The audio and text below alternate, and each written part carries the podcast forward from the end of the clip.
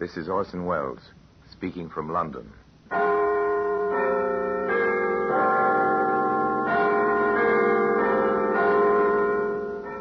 Black Museum.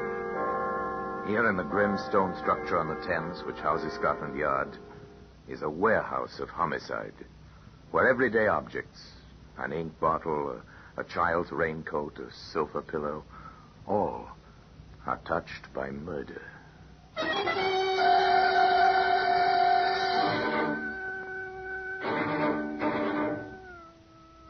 Open end wrench. It's a familiar object. If you own an automobile, you own one of these. At the very least, you've seen a mechanic use one. The steel shaft about eight inches long, the shaft bulging into a curve shaped like a horseshoe, which fits a bolt exactly. Simple tool, almost beautiful in its slim efficiency. Well made, isn't it, Inspector? We're familiar with these things, Doctor. They're quite common as weapons. Yes, of course. One skull could be cracked rather efficaciously if this were brought down hard on it.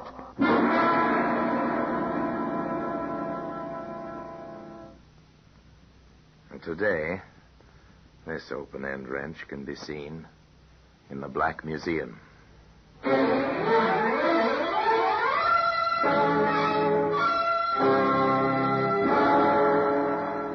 From the annals of the Criminal Investigation Department of the London Police, we bring you the dramatic stories of the crimes recorded by the objects in Scotland Yard's Gallery of Death, the Black Museum.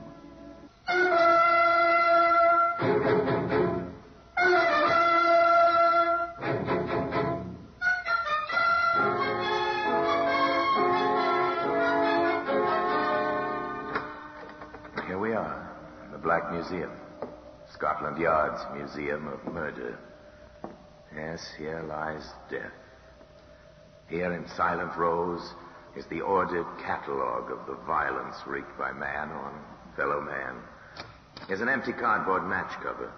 Perhaps you've tossed one into your own wastebasket this very moment, but not like this. Let's hope. You know, from this one, the sulfur-headed matches were ripped to start a fire. A woman died in the burning building.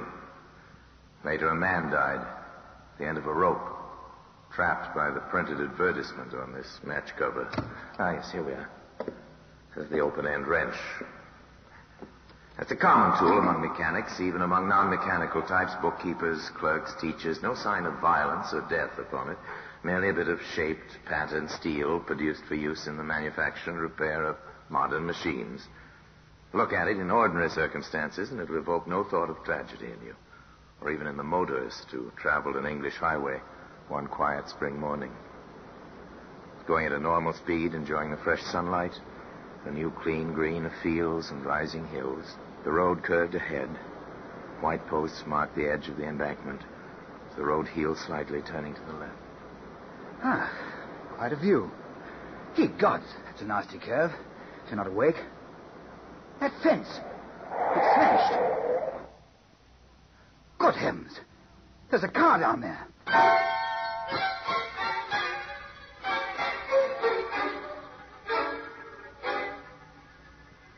It's minutes only until he's back in his own car, speeding toward the nearest town, toward the nearest police station. There, Constable, there's a wreck. On the curve, about a mile south of here. You have anything to do with it, mister? What? No, no, no, of course not. I noticed the broken fence and saw the car down the hill.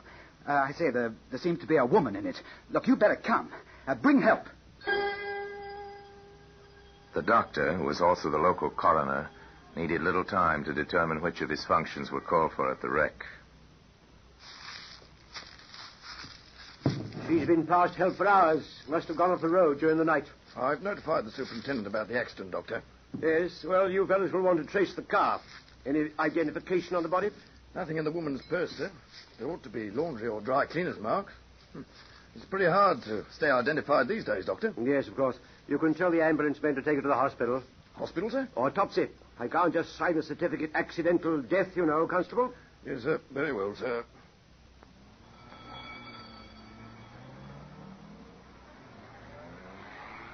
The ambulance drove off to the local hospital. Dr. Mason followed in his own car. At the wreck, the constable saluted a newcomer. Good morning, sir. Good morning, Johnson.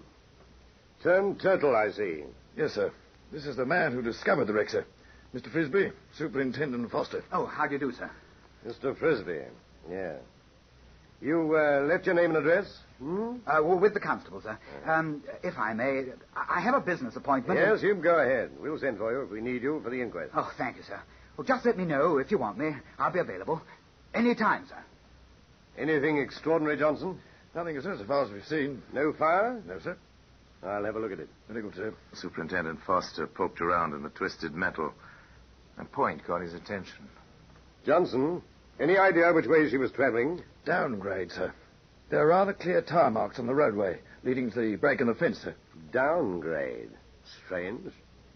The gear shift lever is in second position, Second gear, sir. apparently. That grade isn't that steep. Just a point. Well, a woman driver, strange road at night. She wasn't in the driver's seat, sir. Oh? Tossed over as the car fell? Can't say, sir. I'd have expected, sir, that she'd have been pinned behind the steering wheel. Yeah. You may be right about that. Well, we'll leave things as they are. The insurance people usually want to see these wrecks. Hello, hello. What's this? Open end wrench, sir. Probably from the. Yes, Constable? I was going to say the toolbox, sir. But the toolbox was locked. No other tools around. We'll bring it along to the station house. No sense leaving it out here to rust. And usual routine. Trace the registration of the car, locate the owner, or the next of kin, and check if it was the woman's car.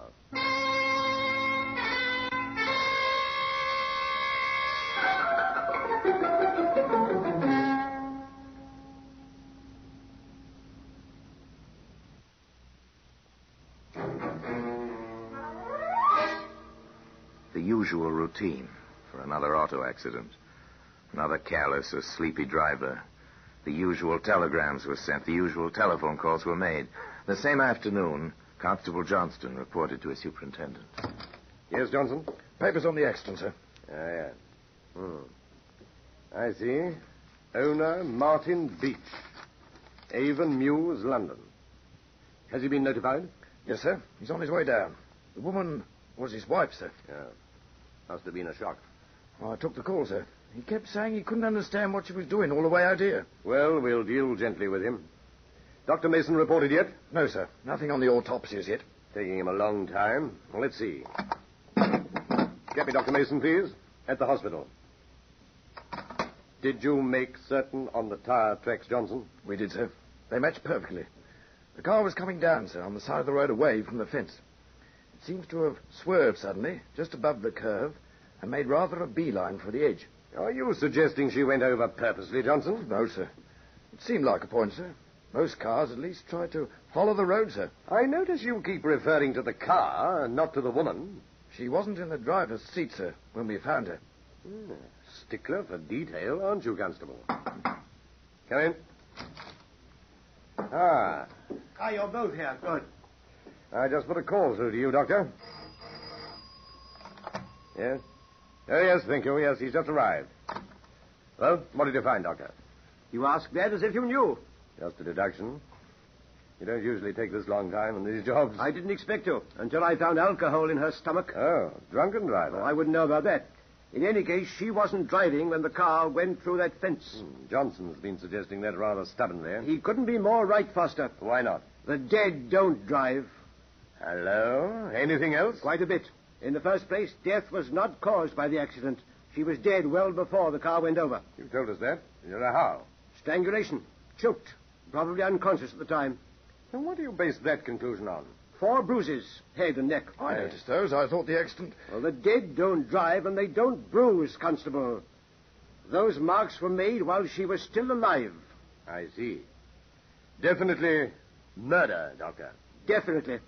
I'd like to see the body. Come along, Constable. Your instinct. Three men enter the morgue at the small country hospital. Three grim faces betray no emotion as they view the woman's body. The doctor says, You'll notice the marks the strangler's thumbs made there. The obvious bruise is here, just below her hairline, on her forehead. the superintendent of police says, I see. Interesting, the shape of that bruise. Almost like a small horseshoe. Diffidently, the constable clears his throat. An Inquiring glance from his superintendent.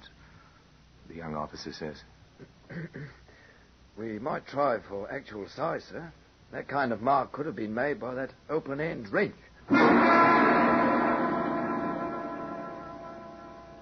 Now, today, that open end wrench is to be seen in the Black Museum.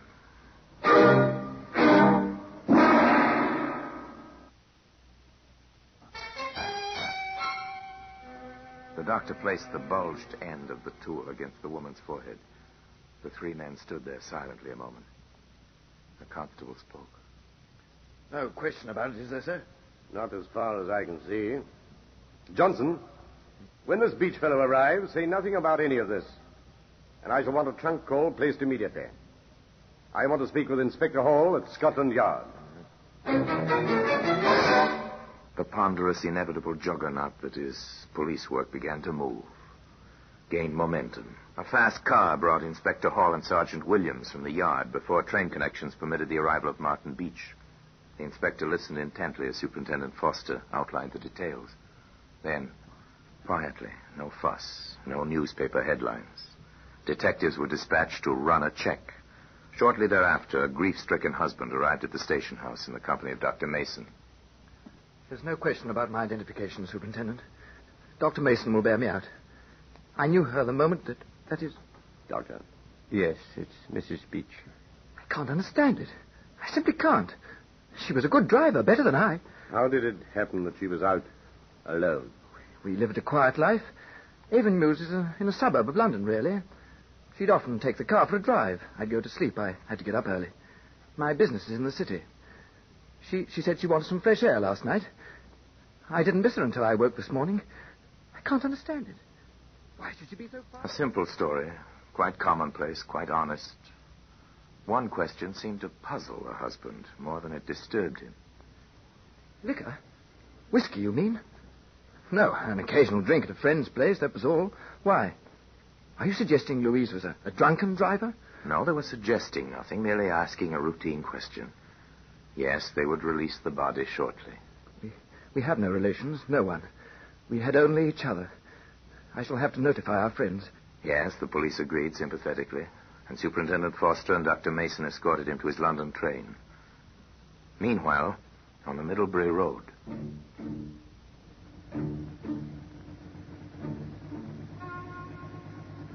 Your name, Carey? Yes, sir.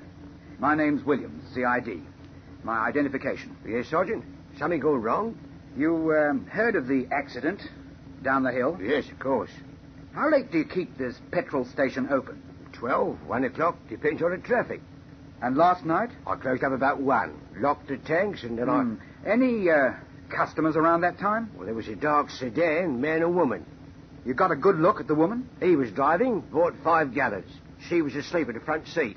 Any sign of whiskey? Well, he had a breath on him, Sergeant. Seemed in a hurry, too.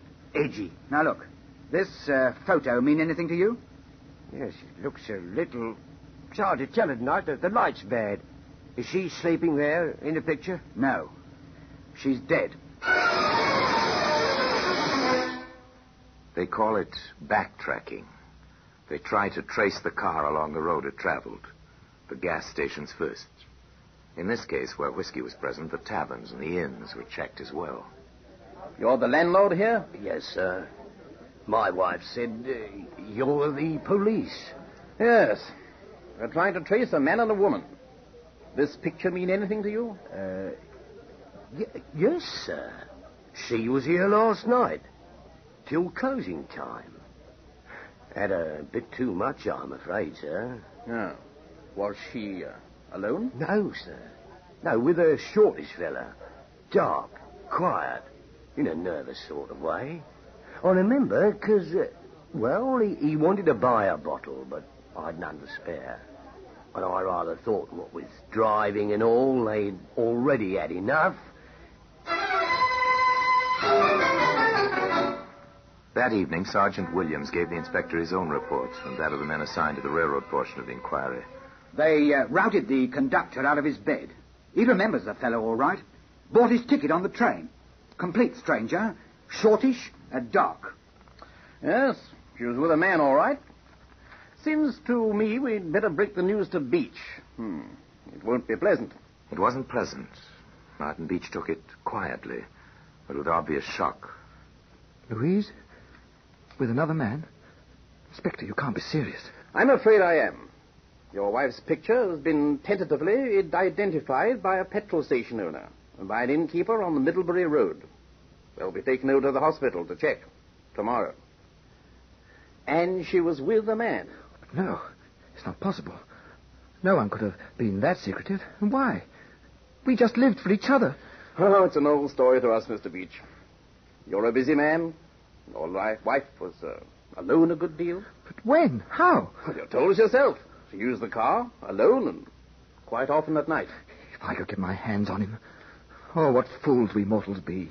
We want him too, Mr. Beach. Now, will you help us? Of course, anything. Anything at all. Then uh, maybe search your wife's effects? Of course, Inspector. Search the whole house if you think it will. They were quite thorough, of course, and very quickly they were successful. I found these in the uh, stocking box at the rear of the bureau drawer, Inspector. I see. Hmm. Letters. Mr. Beach, do you know uh, a Fred Hennessy? No. May I. May I see the letters? I. Well, I. I think you'd rather not. And we'll be checking them for fingerprints, of course. They're all addressed to your wife. The last one makes the arrangements for a meeting place with the car. Is there. Is there a return address, Inspector? There is. Good luck, Inspector.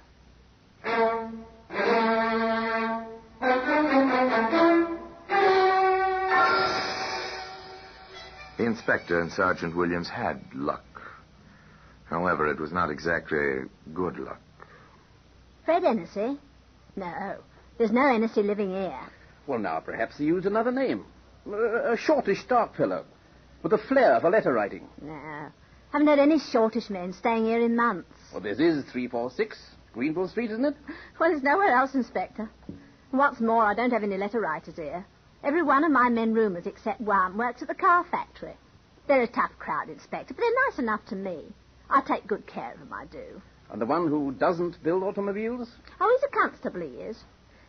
Now, what would you want to see him for? A good question, and a big disappointment. Still, the machinery ground on. The reports came in to the small bare office at the yard. Here we are. Fingerprint reports, Inspector. Now, the prints on the letters match those they found on the gear shift lever in the wrecked car. The ridge patterns conform to the smudges on the wrench, too, sir. The conclusion is obvious. At the very least, it placed the maker of those fingerprints in contact with the murdered woman in the murder car with the murder weapon. It looks so as if he pulled off the road, did the job, then started the car downgrade and jumped. Yes, probably. The unlocked door on the driver's side would indicate that. But what about those prints I told you to try and get? We have 'em, sir. Lifted 'em neatly. I was saving that for the last, sir. You see? They match. Yes, very good. Thought he was clever. Well, murder's usual in amateurs' crime, isn't it, Sergeant? What about the men to identify him? They'll be in London in the morning, sir.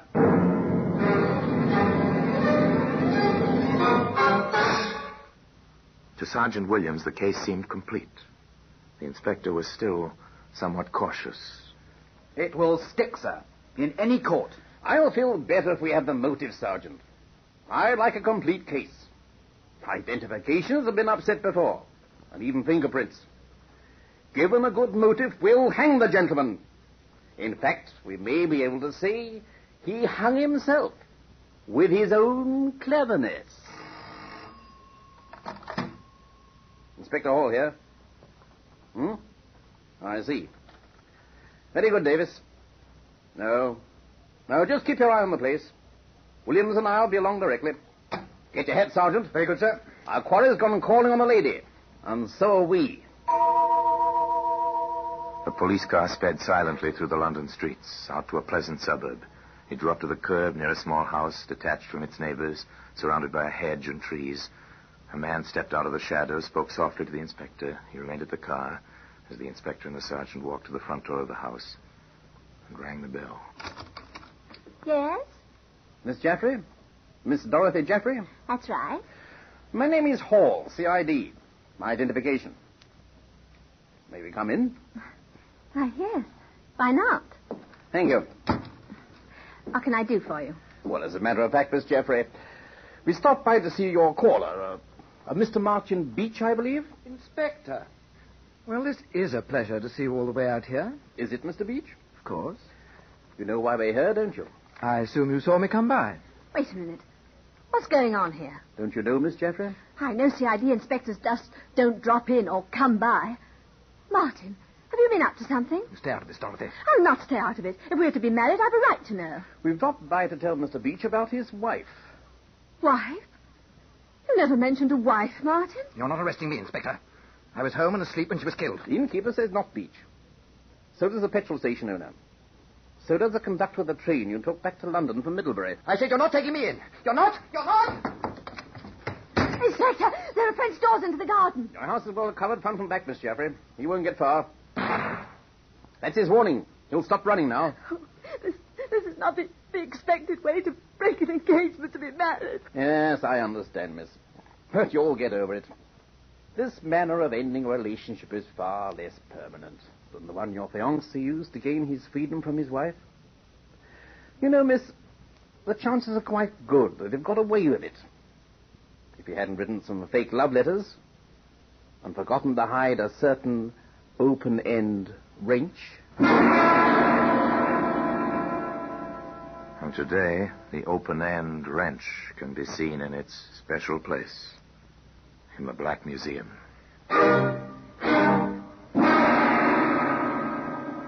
Orson Welles will be back with you in just a moment. It's an old dodge, of course. May have worked many times. Commit a murder, wreck an automobile to cover its traces. It might have worked this time if Martin Beach had known that dead bodies do not bruise. He'd been really, been really clever and had succeeded in burning the car and the body. If. If. If. But he was not really clever. His cleverness failed him. Failed him at 8 o'clock one morning in Dartmoor prison. As for Dorothy Jaffrey, she disappeared when she had come into the great anonymity which is London. And so until next time, till we meet in the same place for another story about the Black Museum, I remain as always obediently yours.